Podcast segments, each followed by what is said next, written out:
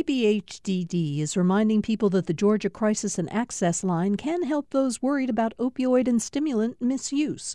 The toll free number is online and is active 24 7. More information at opioidresponse.info. Thanks for listening to the Political Rewind podcast. Be sure to like and follow us and rate us on Apple, Spotify, or wherever you get your podcasts.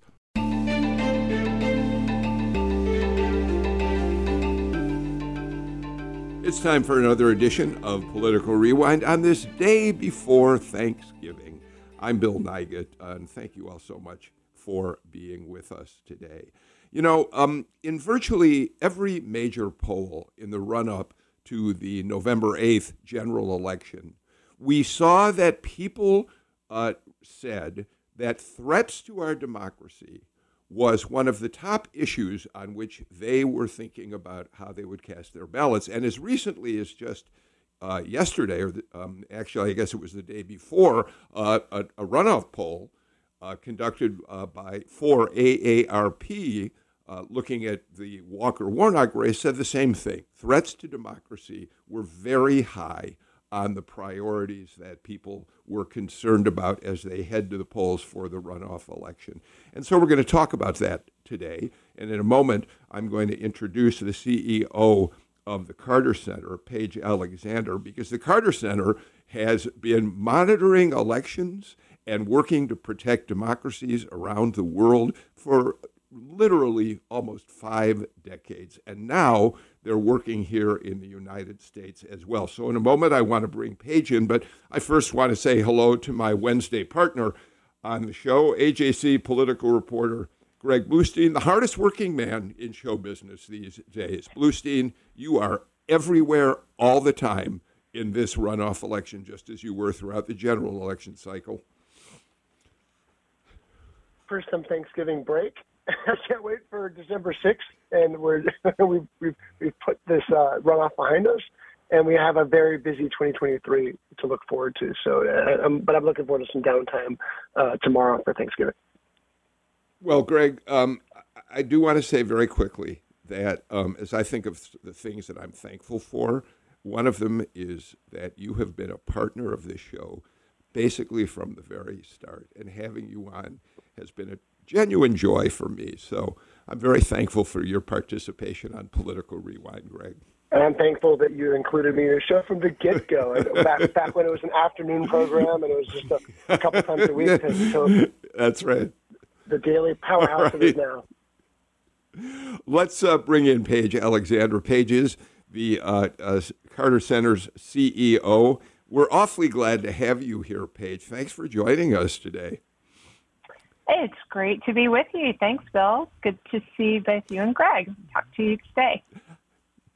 I want to uh, uh, give you a chance in just a moment to start talking about the present day work of the Carter Center in terms of election uh, monitoring.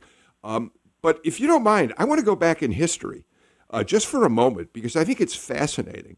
It was in 1989 that former President Jimmy Carter, and I think Rosalynn Carter was with him, went to Panama, uh, where there were elections taking place in May of that year. The military strongman, Manuel Noriega, had a candidate. He was running for president, but there was also an anti Noriega candidate named Guillermo Endara who was running in that election. So the Carters were there to uh, to oversee what was happening in that race. And of course, very quickly after the polls were closed, uh, the Noriega regime uh, put out uh, numbers that suggested that their candidate won overwhelmingly, when in fact it was clear Endara, the anti Noriega candidate, had won the race. Uh, President Carter was prepared to object. He wanted to uh, talk to uh, the news media about what had really happened, and he was held under house arrest for a short period of time so that he could not talk to the media. And when he finally got the chance, he held a news conference and he called on um, countries around the world to join him in protesting the stolen election.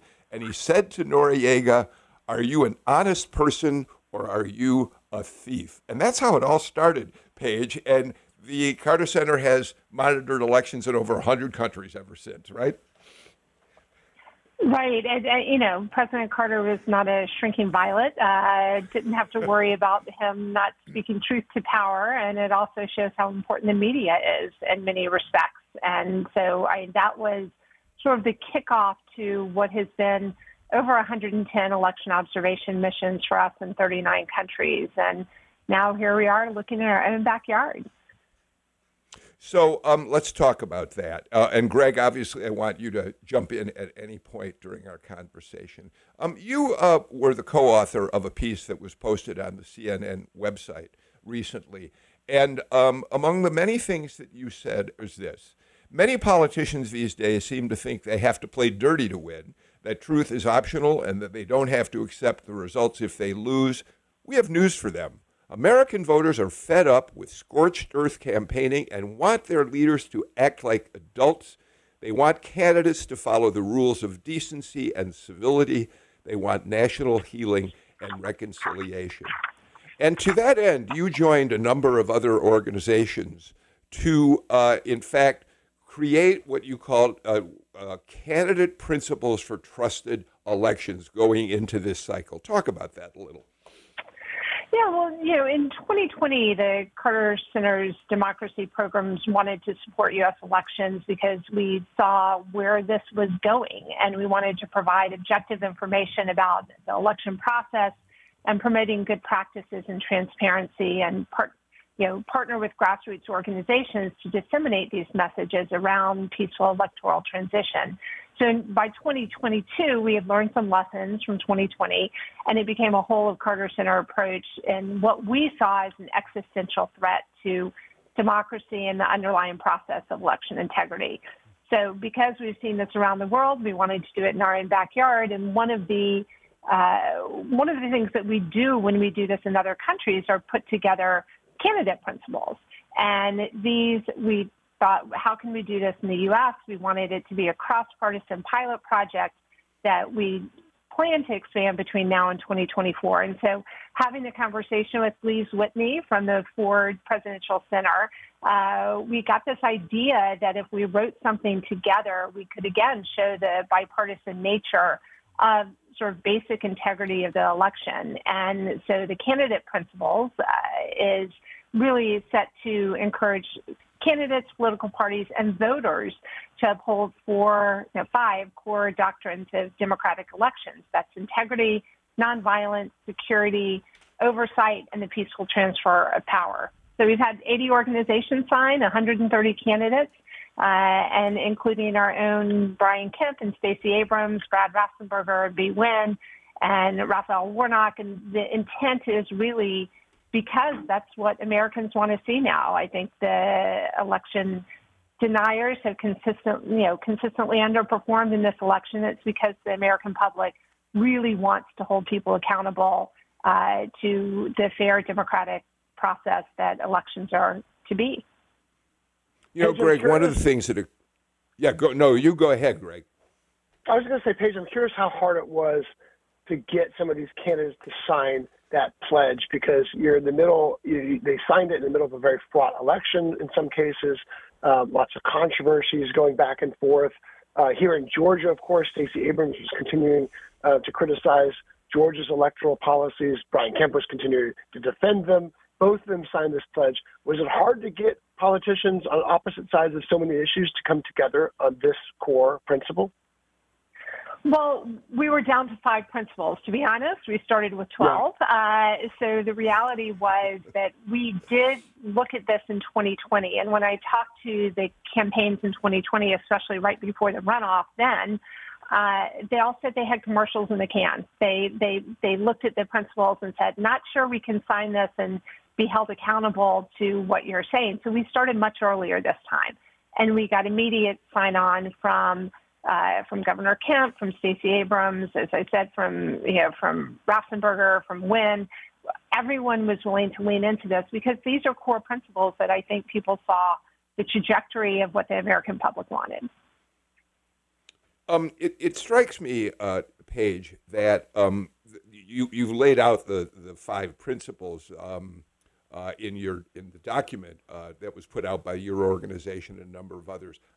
Honest process, cooperate with election officials, adhere to rules and regulations, don't propagate falsehoods, civil campaigning, encourage a peaceful election atmosphere. I'm not sure how close people come uh, to that one, but I understand it's an important goal. Secure voting, fair oversight, trusted outcomes. And it's the trusted outcomes that I really want to focus on for just a minute. Over and over again, candidates here in Georgia were asked by people like Greg Bluestein, and in states across the country, candidates were asked, Will you accept the outcome of the election if you lose? And um, there, there was not unanimous agreement by candidates in many parts of the country that they would. And that still remains an issue, although I have to say, we'll talk in a minute about what happened in Georgia. Here, at least, we didn't see, to the best of my knowledge, any examples of that, certainly not in a dramatic fashion. Paige? Yeah, so we didn't. And because we at the Carter Center were asked to observe in Fulton County. You know, I did early observation, I did election day observation, I did a risk limiting audit, and I sat with a number of other observers from both political parties. And uh, it, those conversations were very interesting to me because they didn't know exactly what they were looking for. And to you know to spend hours at a precinct watching the elections it's like watching paint dry. It's not very exciting. But the things that they were learning is exactly the concept of you know this is the process and this is the integrity of the election. So i think from the perspective of you know any sort of questions about little men in the machine, you know those have been slowly stripped away over the past couple of years. But it is great to see partisan observers watching the polls and learning about the process because I think that's part of it, and it's part of what we were saying in 2020. It's education. You're not going to know. We're Americans. We expect to know these things the day they happen. The election's over. You want to know the election results an hour later. And just starting to pull people back from that and explaining the process, that's just all part of an educational process. So, Greg, it strikes me that one of the most important examples of accepting the results of an election uh, were uh, uh, surrounded um, Stacey Abrams. We know that in 2018, she acknowledged that um, Brian Kemp was going to be governor in a in a now famous speech, but she would not concede the election. She referred to the fact that she felt that uh, the election, that suppression of votes and other things had made him governor. Obviously, that was an issue that came up. The Kemp campaign used against her over and over. And of course, it was also easy uh, to do some whataboutism to say that uh, was Stacey Abrams really much different than uh, Donald Trump. This time, she absolutely and grace, gracefully accepted defeat and conceded the race. Yes? Yes. Uh, n- not only did she concede the race, but she actually called Governor Kemp to concede the race before any of the networks had called the race. Mm-hmm. So she called shortly before 11 p.m. on election night, and uh, the networks didn't call it until after the news broke that she had conceded the race. So this was also, you know, this was a this was a through point, a through line throughout the election, which was, you know, folks like me would ask questions about this, and she would say, and so Governor Kemp would always say they would accept the role, acknowledge and accept the role, results of the election, no matter what they showed. And uh, you know, a very different scenario than we saw in 2020 with Donald Trump and his allies, and frankly, a different scenario we saw in 2018. Although you mentioned the whataboutism, and of course, the biggest difference between Stacey Abrams and, and, and, Donald Trump was she didn't actively try to overturn the election results and sway election officials to toss out valid ballots uh, that went to her opponent, and that, that's just one of many differences between the two. Yeah, yeah. Before you start sending me angry emails or tweet at me, I'm not suggesting that the comparison is valid. I'm saying that Republicans used it against uh, Stacey Abrams during the election. But as Greg points out, she was not uh, as active in person. She wasn't active at all in trying to overturn the results of the election. Um, I, I think I'm correct, Paige, that the Carter Center is still engaged in Arizona right now, which is has been a hotbed of election denialism uh, ever since the 2020 race. Uh, Kari Lake continues to refu- uh, uh, uh, refuse to concede that she lost the governor's race. But you're um, involved in one of the counties in Arizona where there's been real difficulty, one of the biggest counties where there's been real difficulty in counting the ballots accurately, yes? Well, well, Maricopa is the largest county, and they had some uh, some problems with their machines. But right now, we're really focused on looking at Arizona and uh, Cochise and Mohave counties, which are, yes. you know, they're they're stepping back now and saying they're going to postpone certification on the basis of public complaints. Uh, but these public complaints have already been heard and dismissed multiple times in court. We've gone through this in Fulton County. People have the right to come and publicly you know state what their concerns are and it gets looked into so you know we're watching this space but again i think that you know I think that the systems are in place at this point, and I think people are demanding the certification. And so we'll, we're keeping an eye on it. We're worried about it, but we also uh, we also know that that you know we're happy in our backyard that it's going better, but we're we are watching Arizona. Just to be specific about it, the Cochise County Board of Supervisors has delayed certification of of some forty seven thousand votes. So it's a lot of votes. Um, because um, and the Carter Center's concern has been if you don't get those votes uh, uh, uh, certified, that, that's some 47,000 people whose votes are at this point not officially counted in, in the totals. Greg, um, it's interesting that we haven't seen the kind of national news, at least to my knowledge, around Kari Lake's ongoing refusal to accept the results that she lost the governor's race. She, of course, one of Trump's closest allies, and uh, Trump actually uh, uh, said to uh, one of the people running on that ticket, be more like Kari Lake and you'll win your election. She is uh, objecting to the results, but it hasn't been a big national story to the best of my knowledge, which I suppose may be a good sign. Yeah, I take it as a good sign. I mean, look, uh, there's there's there's media fatigue with all these false claims too, and amplifying them doesn't do any good sometimes, right? Or, or pretty much every time.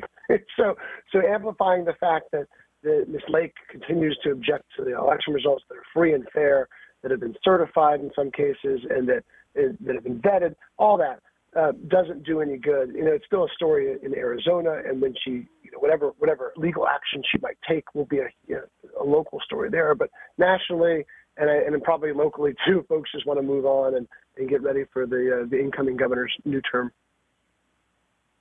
Paige, another uh, initiative that you launched for this election, uh, and correct me if I don't get the words in the right order, the Georgia Democracy Resilience Network. We've talked about it quite a bit on Political Rewind because one of the leaders of that initiative is Leo Smith, the Republican political consultant who has been a frequent panelist on this show. The other is Rashad Richey, who is a Democrat and a media personality.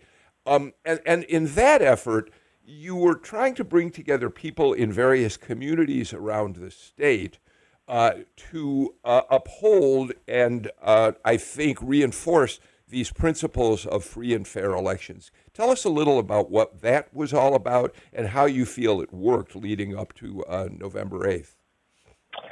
Sure. Well, the Georgia Democracy Resilience Network was developed in response to gaps we saw that contributed to violence around the 2020 election. So in 2020, there was very little that was organized, cross partisan uh, efforts to address the election related disinformation that led to the Capitol riot. So we decided to bring together Republicans and Democrats to advocate for the minimum norms that you'll find, again, in our candidate principles and that candidates should accept the results when they lose and refrain from spreading disinformation because it undermines the whole confidence of the election. And obviously, they shouldn't incite violence. So we estimated here in Georgia, we reached at least 3 million people with our pro democracy, anti violence messaging in the run up to the midterms. And our Republican and Democratic influencers, which they were, really pushed these messages out to their own constituencies in private and public meetings, and media, and on social media channels. So it's been heartening to watch Republicans and Democrats getting along and working together for the good of democracy in the country. And, you know, there's a reason they say all politics are local. And so to be able to do this with the local leads like Leo and Rashad have been very important, and Martha Zoller and others, I think that's really an important part of what we, we did, and that's what made it effective. So, given all of that, um, we were all holding our breaths, I think it's safe to say, worried about what possible disruptions could take place at polling places here in Georgia, across the country. Were election deniers and conspiracy theorists going to uh, do anything to go into polling places, challenge voters in the polling place in ways that uh, would uh, create real uh, problems? Uh, to the best of my knowledge, none of that happened in Georgia, and I know of very few instances across the country where we had that. This turned out to be a remarkably uh, calm and, and orderly election, yes? Absolutely. I mean, I, I think that's that's exactly what we saw, and it's what we had feared. We spent a lot of time trying to figure out how to hone the messages again along the lines of all politics are local how to hone the messages that, that people will actually respond to. And I think that we, you know, we were able to get that through by talking about trusted election administrators and that they're not about poly, party politics, they're about democracy. And these are the these are the these are the folks that we really wanted to hold up as being the ones who are running our election. And I think people saw that firsthand. Greg, that's not to say that we didn't have pre election uh, issues. Uh, Republican uh, challenges to registrations reached something, I think there were close to 100,000, maybe, maybe fewer, maybe 60, 70,000 uh, uh, challenges to voter registration accuracy, and very few of them turned out to uh, be valid all that did was to give more work to local election officials who had to go back through and certify that these people were in fact eligible mm-hmm. uh, to vote. But that said, that's a pretty minor uh, uh, price to pay for moving forward with a, a, a, a well-run election across the state. Yeah, and Paige, I mean, I'm curious because you mentioned earlier um, the, the Carter Center's work in observing the election at Fulton County in particular, which of course was really at the heart of a lot of uh, Donald Trump's lies about the 2020 mm-hmm. election uh, being rigged. Uh, were, were, Fulton County uh, officials open to this? Were they uh, were they apprehensive, or were they more um, willing to have you guys observe them because of all the fallout after 2020, all the lies and conspiracy theories that directly affected so many of their workers? Uh, they were very welcoming. Every place we went, I, uh, you know, I was thinking in my head. I went to a church. I was at a, a, a school. I was at a library. I was at a senior citizen center. So I was in precincts in all of these places, and they were very accommodating. And again, I sat with partisan poll workers in each of those places, and we had conversations about what it is they were there to see, what we were there to see. And, you know, we had our 12 page checklist to, you know, as we watched paint dry and, you know, and check these things off. But the election administrators are very happy, just as they have been overseas. I mean, the last election I did overseas, they, they're always happy to see an election observer come in because they want to show off how effective they were. They want to show off how they do their job and they did it well. And I think that that was really our biggest takeaway. We'll have a report out to the Fulton County Board, the state election board, on December 15th about what we saw. But you know, you didn't see any long lines. You didn't see people saying they couldn't get in to vote, and those are all good stories. So, Paige, um, we're gonna we promised that we'd let you go at about the halfway point in the show. Um, let me just ask you this how confident are you after watching the 2022 elections unfold? And we still, of course, have a runoff ahead of us.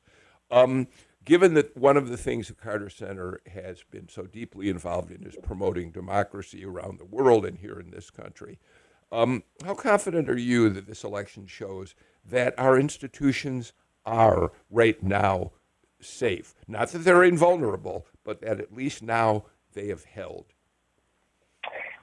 I'm very confident. I will tell you, I did think this was an existential threat. I wasn't sure the direction it was going to go. To wake up that Wednesday morning and know that that uh, democracy had survived in a sense that there were not a lot of uh, questions being thrown out about the process itself was huge. And so I'm very positive, and I think it shows that our democracy is strong and the checks and balances and the pendulum will swing, but I think we're in the right direction now. Greg, as a, a journalist covering the elections, um, you would you've seen the same thing, yes? Yeah, but I'll add this: um, clear victories make it easier in that sense, right? There's less. Yeah. When, when when a candidate wins by six or seven points, as we saw most of the statewide Republicans win by that margin, um, it really reduces um, a lot of the questions about the, the issues that are happening in the margin. They're very important issues, but the issues happening in the margins that could affect uh, thousands of votes um, or even tens of thousands of votes become a little bit less of a, I wouldn't say moot point because they're still very important, but they don't affect the outcome of an election. And so, you know, if this were a very close election, if this were, again, like 2018, an election decided by 55,000 or so votes, uh, it, you know, we could be talking a very, about a very different story right now. Paige, one last thing uh, before we uh, let you go. Uh, we should not uh, say goodbye to you without noting that it was just in September that the Carter Center celebrated a very important anniversary. Its partnership with Emory University, 40 years of working on a variety of projects that President Jimmy Carter and Rosalynn Carter felt were crucial. And, and I got to say, it strikes me that you have one of the luckiest jobs in the world because you not only get to oversee projects like um, like the election work, monitoring work you've done, you have an extraordinary uh, uh, program of outreach to protect uh, democracies around the world, to engage uh, countries in peace processes. Um, people who listen to this show know that I'm a sucker for public health initiatives, and the Carter Center's global health uh, work has been extraordinary.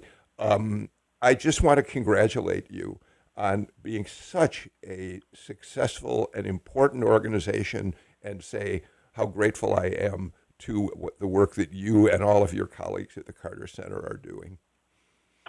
Well, thank you very much. I inherited an amazing uh, set of colleagues who have a lot of expertise, and our relationship with Emory is very important, and it's rooted in the academic basis of all of our global health work and our peace work. And so it's uh, it's a great place to be, and I encourage people to visit it and visit principledcandidates.org if you want to sign on to the what we were talking about earlier.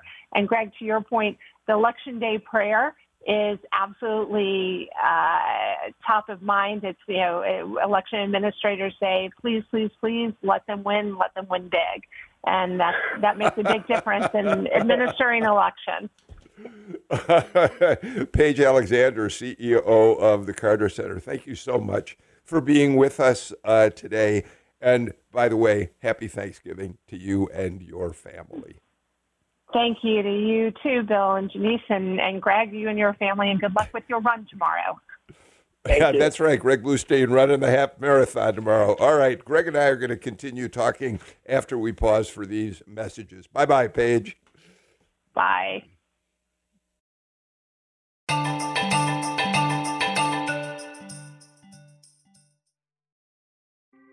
Thanks for listening to Political Rewind. If you like this show, you'll also like Georgia Today.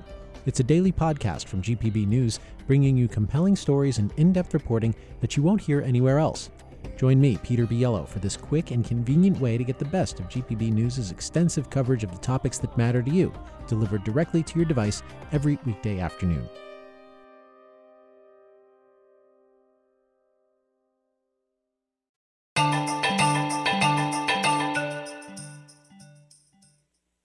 Greg Bluestein joins me uh, for the remainder of Political Rewind. Greg, just one quick note about the Carter Center. Uh, you were way too young uh, to have been engaged in this, but one of my fondest memories, I think, of all my years in Atlanta was in 1986, which is already three, four years after the Carter Center began uh, the work it was doing, uh, was the uh, official opening of the Carter Center over there um, in uh, off of the what we came was the Presidential Parkway, a very controversial project in its own right. And um, the opening of that center brought literally dignitaries from all over the world to celebrate what uh, Jimmy and Rosalynn Carter planned to do uh, with their center. And um, it, it was a real honor for me back then to be part of a team that anchored the live coverage of that over at Channel 2 News. So I, we do. We, we, I don't think we can ever say too much about how remarkable it is that we have an institution like the Carter Center right here in, in Atlanta. Yes. Um, I got a. And, and look, I, I one of my most remarkable experiences as a reporter was traveling to Haiti and the Dominican Republic with the Carter Center about a dozen years ago with with the former president Rosalynn. Um, and I got to see them in action, um, and the Carter Center scientists in action, uh, fighting a scourge called schistosomiasis and working uh, to help um, residents of the Dominican Republic and Haiti. Um, uh, and went to places I would never otherwise be able to go to with the help of the Carter Center and with uh, and with uh, you know the, my news outfit. They wanted me to go cover this. Okay, um, let's move on and talk about. Speaking of elections, we've got another election issue uh, in terms of the runoff between Walker and Warnock. Um, up until yesterday midday, we thought that the issue of whether there would be early voting this Saturday had been resolved. A lower court, a appeals court, both said yes, uh, Saturday voting should be allowed, should be legal. And then late yesterday, the Republican National Committee and a couple of, maybe the Georgia Republican Party, you'll correct me if I'm wrong, mm-hmm, Greg, yeah. said, no, we're going to the state Supreme Court to argue that this Saturday election should not be allowed, even as a number of counties had already said they would have Saturday voting. And your colleague, Patricia Murphy, in a column that she uh, published, uh, said, gee, Republicans almost got off scot free. The elections were free of any kind of uh, manipulation, interference, and yet this move by uh, these Republican organizations makes you it, it raises questions about why are they so determined to stop Saturday voting. Yeah, even in their filing that was filed by the state GOP, the Republican National Committee, and the NRSC, so very three very powerful groups, they called it illegal Saturday voting. And I talked to a number of Republicans who were infuriated by that in a sense. They said, look, they, they wanted um, state officials, uh, state Republican officials, and, and, national officials to follow the lead of Secretary of State Brad Raffensperger, who appealed it, lost the appeal, and then said they'll move on. Um, and basically, and this is the in the words of uh, Brian Robinson, you know, I know who's a guest on this show all the time, and is one of the most noted Republican strategists in the state.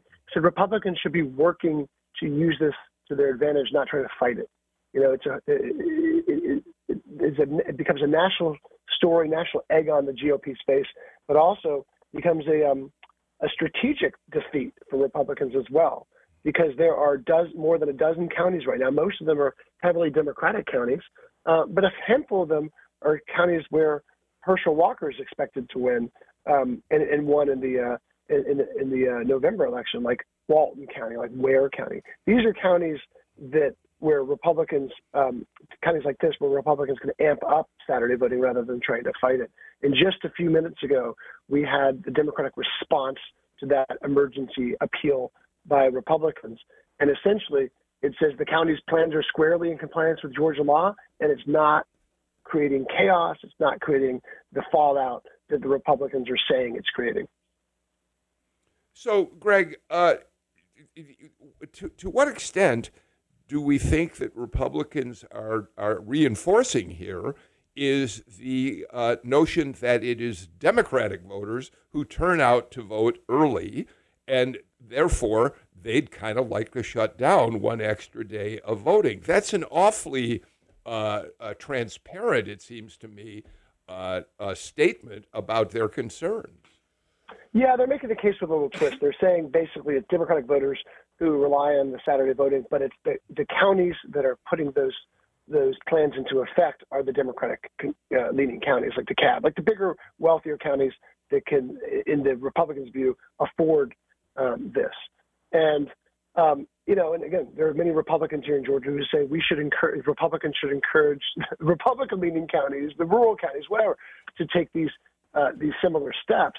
I asked Senator Warnock about this after a campaign stop um, on Tuesday in Fayetteville, and he said this is not a victory for either party. This is not about partisan politics.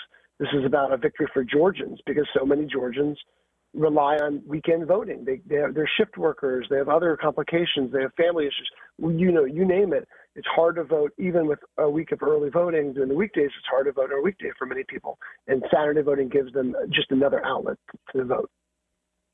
So, do, do you agree that it, it really, in the long run, uh, is simply a non? I mean, it was Warnock who brought the suit to challenge no Saturday voting, but you would agree that it essentially should be a nonpartisan issue, that it just gives more people more time to vote? I would hope so. I would hope that it can be looked at through, a, through an apolitical lens because it's just adding another day of voting throughout, ideally throughout the entire state of Georgia. Although the issue now is whether some of these smaller counties can get poll workers and get processes in place, um, yeah. you know, this late in the ball game. Okay, um, thank you for that. Uh, you were out on the trail with Raphael Warnock uh, yesterday. Uh, just give us a sense of what what's it like to be with him right now. What's he saying? What's his primary message? Um, how does he appear to be handling the added pressure of a four week runoff period? Talk to us about him.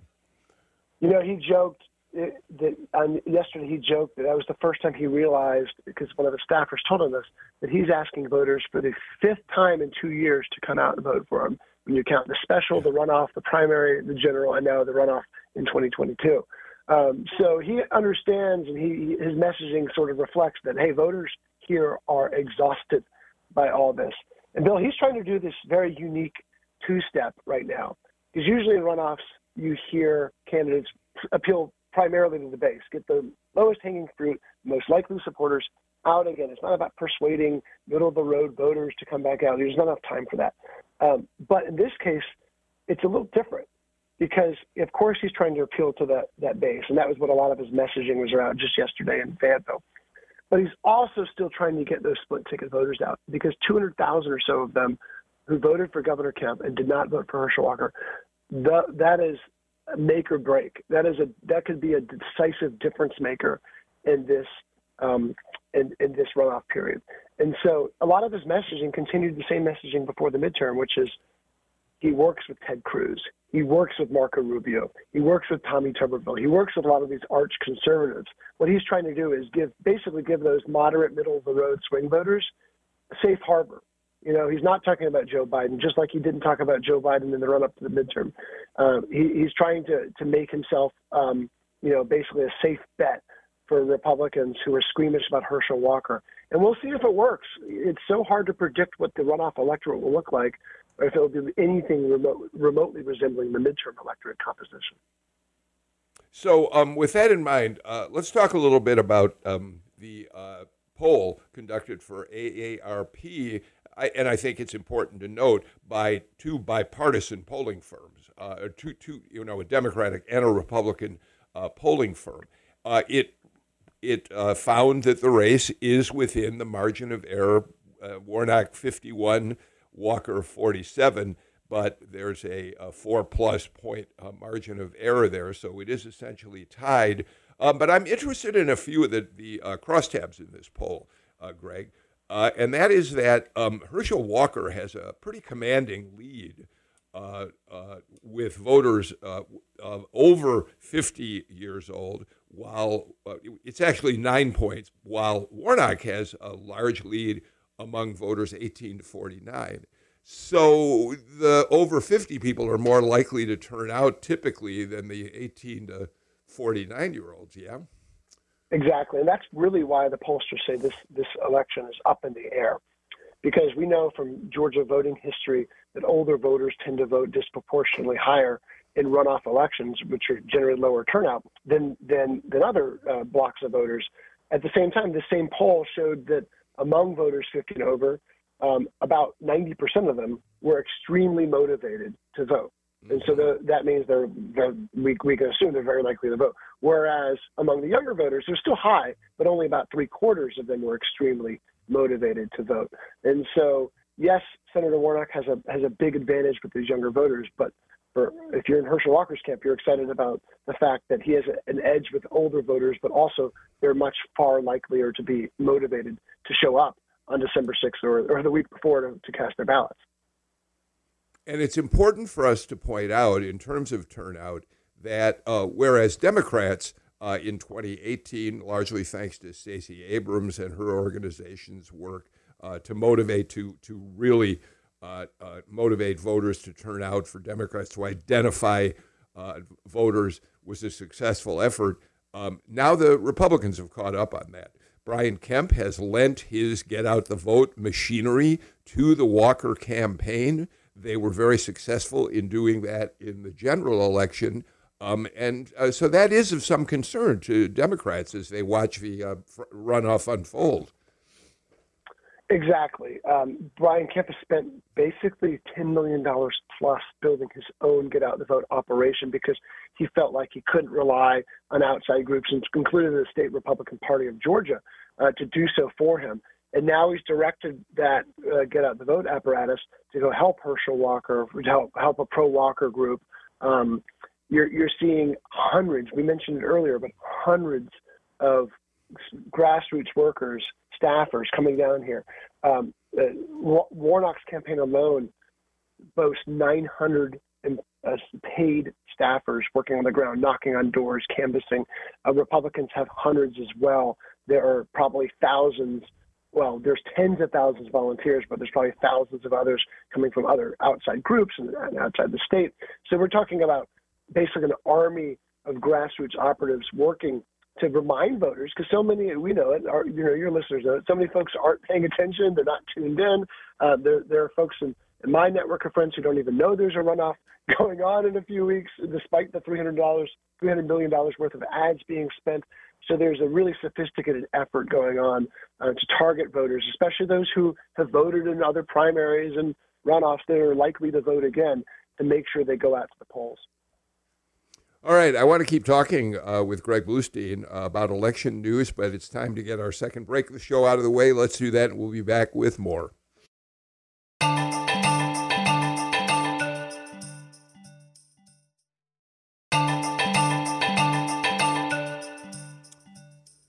Just a reminder, it is newsletter day for Political Rewind. Uh, if you're not a subscriber to our newsletter, you can do it easily. Just go to gpb.org slash newsletters, uh, plural. And uh, by the way, I do want to say that in what I've written for this week's newsletter, I did not want to talk about politics. It's Thanksgiving week, for goodness sake. And so instead, I hope you'll come and see uh, the story I've written, and more important, the video uh, of the of Uncle Gus, the dog who brings incredible joy into my life and Janice's life. Uh, it's just the sort of thing I wanted to do right before Thanksgiving. I think you'll enjoy it. All right, Greg Bluestein, enough of that. Um, let's talk about Herschel Walker. Uh, the Washington Post uh, this morning, I don't know, maybe you guys have posted it on the AJC website. I haven't seen it yet. But um, the Washington Post put up a story that that second woman who had accused um, Herschel Walker of uh, pushing her into having an abortion, who said she had a years long affair with him, she came forward toward the end of the general election cycle. She came out again yesterday, this time sitting in person with her attorney, Gloria Allred. She'd been on a Zoom the first time, and once again said, I am hurt. I'm angry that Herschel Walker refuses to uh, acknowledge that we had a years long relationship. She uh, said, Are you really willing to do anything, including lying to the voters in Georgia to become senator? She said, That's a quote. And then she went on and said, Do you have the guts to meet with me in person? In public, look me in the eye and tell me to my face that you don't know me and that none of what I just said is true. I look forward to your response. Um, Greg, uh, this woman may have serious personal grievances and be deeply hurt by this. But at this stage in the race, um, it, it's hard not to look at this and understand the impact. Uh, you've got to think Gloria Allred and this woman think it will have on on the election itself. Yeah, it comes at a pivotal time in the election, and this was a, uh, a Zoom press conference held in, in, Los Angeles on Tuesday, and it's the third time we've heard from this Jane Doe, this this woman whose whose face is clear at this point. The first interview, she was her face was uh, held in, in, anonymity, but then she did an interview with Good Morning America. Now um, she did this, where her face is clearly seen to the public, um, and this is the third time where she's spoken publicly about um, about Herschel Walker and and her accusation that he pressured her to have an abortion um, years ago, decades ago. Uh, and this, of course, she became the second woman to make those allegations. Uh, one, one, of his, uh, the mother of one of his children, also has made that accusation that, that he uh, initially paid for her abortion, her first abortion, and then pressured her to have an abortion that she refused to have later on. So these these all go into the same argument that Senator Warnock and his allies have made throughout, which is that um, Herschel Walker is unfit for office, and that this exposes hypocrisy when it comes to the issue of abortion. Because of course, Herschel Walker has uh, been out there advocating for a total ban on the procedure. He calls these accusations a flat-out lie, and promised to file a defamation lawsuit against the first accuser um, months ago. We still have not seen that defamation lawsuit. Um, we also know that on the campaign trail, um, you know, it is not coming up. This is not something that Herschel Walker is obviously bringing up, but frankly, it's not something that, that Raphael Warnock is bringing up eagerly either. He'd rather focus on other elements of Herschel Walker's uh, background, including, frankly, recently statements from Herschel Walker about vampires and werewolves on the campaign trail. Uh, Senator Warnock basically opened one of his campaign stump speeches with that, saying this guy isn't fit for office, and that that's something he's using um, as as that sort of example in his view. Greg, to what extent? I mean, that was certainly uh, uh, the uh, the main thrust of much of the Warnock campaign in the final uh, closing days of the general election race, and uh, the impact. It's hard to hard to know what the impact was, but it didn't take Walker out of the game.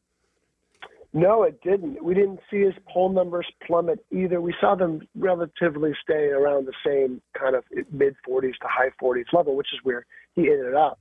Um, so we're not sure what sort of impact this has cumulatively. You know, individually, if some, someone had made that sort of accusation against someone like Governor Kemp or another Republican who didn't have all that baggage coming into the race, it might have had a huge impact.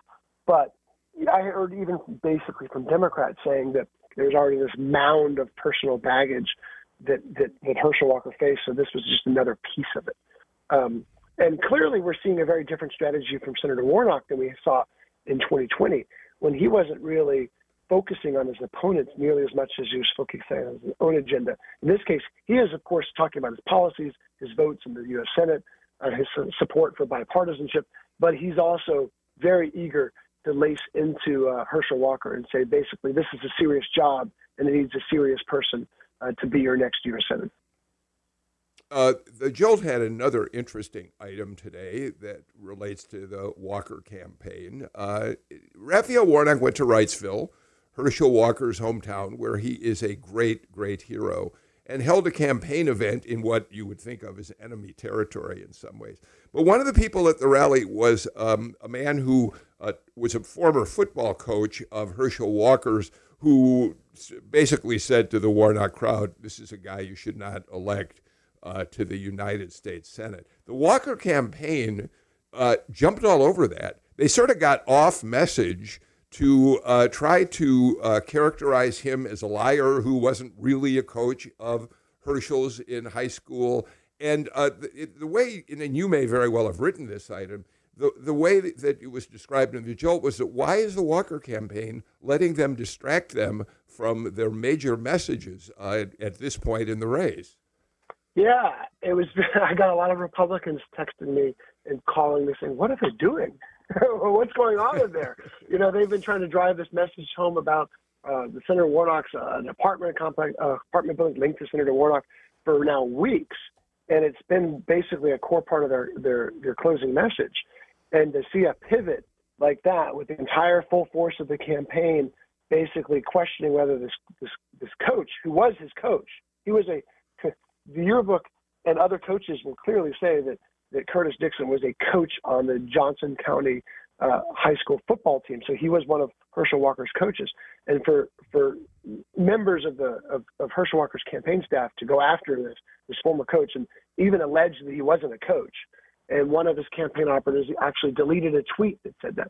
It was just a bizarre turn, and it caused a, a rift in, among the GOP here in a in a race that's already got so many bizarre twists and turns. Yes. Um, Greg, we're we're out of time uh, for today's political rewind. Uh, we are going to take uh, Thursday, tomorrow, and Friday off. Our team deserves a break, uh, and come back with you uh, on Monday for another uh, show.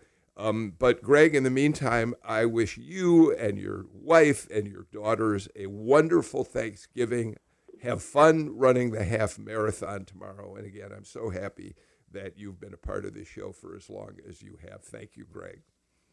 Thank you, Bill. Right back at you for a restful Thanksgiving holiday. You and your listeners. Yeah. also, I really want to say how grateful I am for our team Victoria Evans Cash and Jay Cook, who engineer this show. Our producer, Chase McGee, Private Eye. Natalie Mendenhall, Senior Producer Extraordinaire. I've always, always enjoy the chance I get to work with you day in and day out. So I wish all of you a very happy Thanksgiving as well. And to our listeners, you've been with us for a long time, many of you, and you make my uh, life so much richer uh, to know that you care about what we do on this program. So to all of you, a happy Thanksgiving as well. That's it. We're back on Monday. Happy Thanksgiving, everybody. See you next week. In the meantime, I'm Bill Nigut. Take care, stay healthy, and have a great day tomorrow. Bye bye.